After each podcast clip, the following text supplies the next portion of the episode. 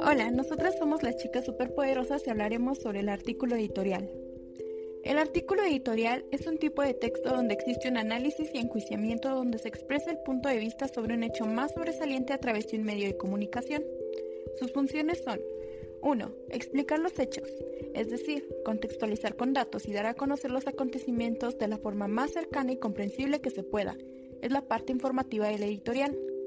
2 Dar antecedentes es la interpretación ideológica de los hechos desde el contexto histórico. Debe estar centrado en el análisis y no en la emoción. 3. Predecir el futuro es el resultado del ejercicio de la función anterior. El editorialista puede encontrarse algunas veces en una posición de relacionar el pasado con el presente para proyectarlo en un futuro próximo, que a su vez debe seguir un razonamiento lógico. 4. Formular juicios. Es la razón de ser del editorial.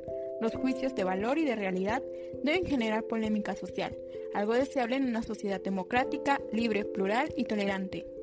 Sus características son temas de actualidad, debe comenzar por el hecho que va a comentar, explica los hechos, su importancia y contexto, postura clara y colectiva, argumentación y definición, refutar los argumentos en contra de la postura que defiende el editorial, no hace generalizaciones, lenguaje cuidadoso, respetuoso y fácil de entender, la referencia a personas debe ser educada, el título siempre debe ser claro y suele no tener firma.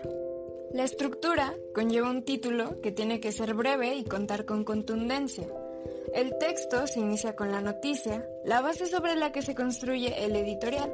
Le sigue el cuerpo en forma de interpretación, opinión o reacción y se pone fin con un párrafo que haga hincapié en el punto más importante del editorial, reafirmando la tesis y los argumentos.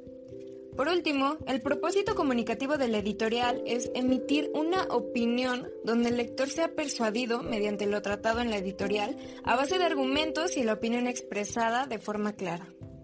Como ejemplo tenemos el artículo editorial titulado Justicia rápida pero selectiva, en el que nos dice que la violencia contra mujeres y niñas desgraciadamente sigue siendo un fenómeno global que no conoce fronteras, que muestra cuán lejos estamos aún de vivir en sociedades igualitarias. El 25 de noviembre es el Día Internacional de la Eliminación de la Violencia contra la Mujer, efeméride importantísima en nuestro México machista que a pesar de grandes luchas, la impunidad reina en la mayoría de los casos de feminicidio cometidos en México. En México hay 244 presuntos feminicidas que no han sido detenidos desde 2011, incluso cuando hay una orden de aprehensión en su contra. Desde 2011 han sido libradas 661 órdenes de aprehensión por el delito de feminicidio y de esta cantidad han sido cumplidas solo 417. Si en verdad se busca abatir la impunidad y dar causa hacia la paz a nuestro país, el enfoque de género deberá estar presente en serio en todas las instancias del este artículo editorial fue tomado del periódico El Universal del día 25 de noviembre del 2018.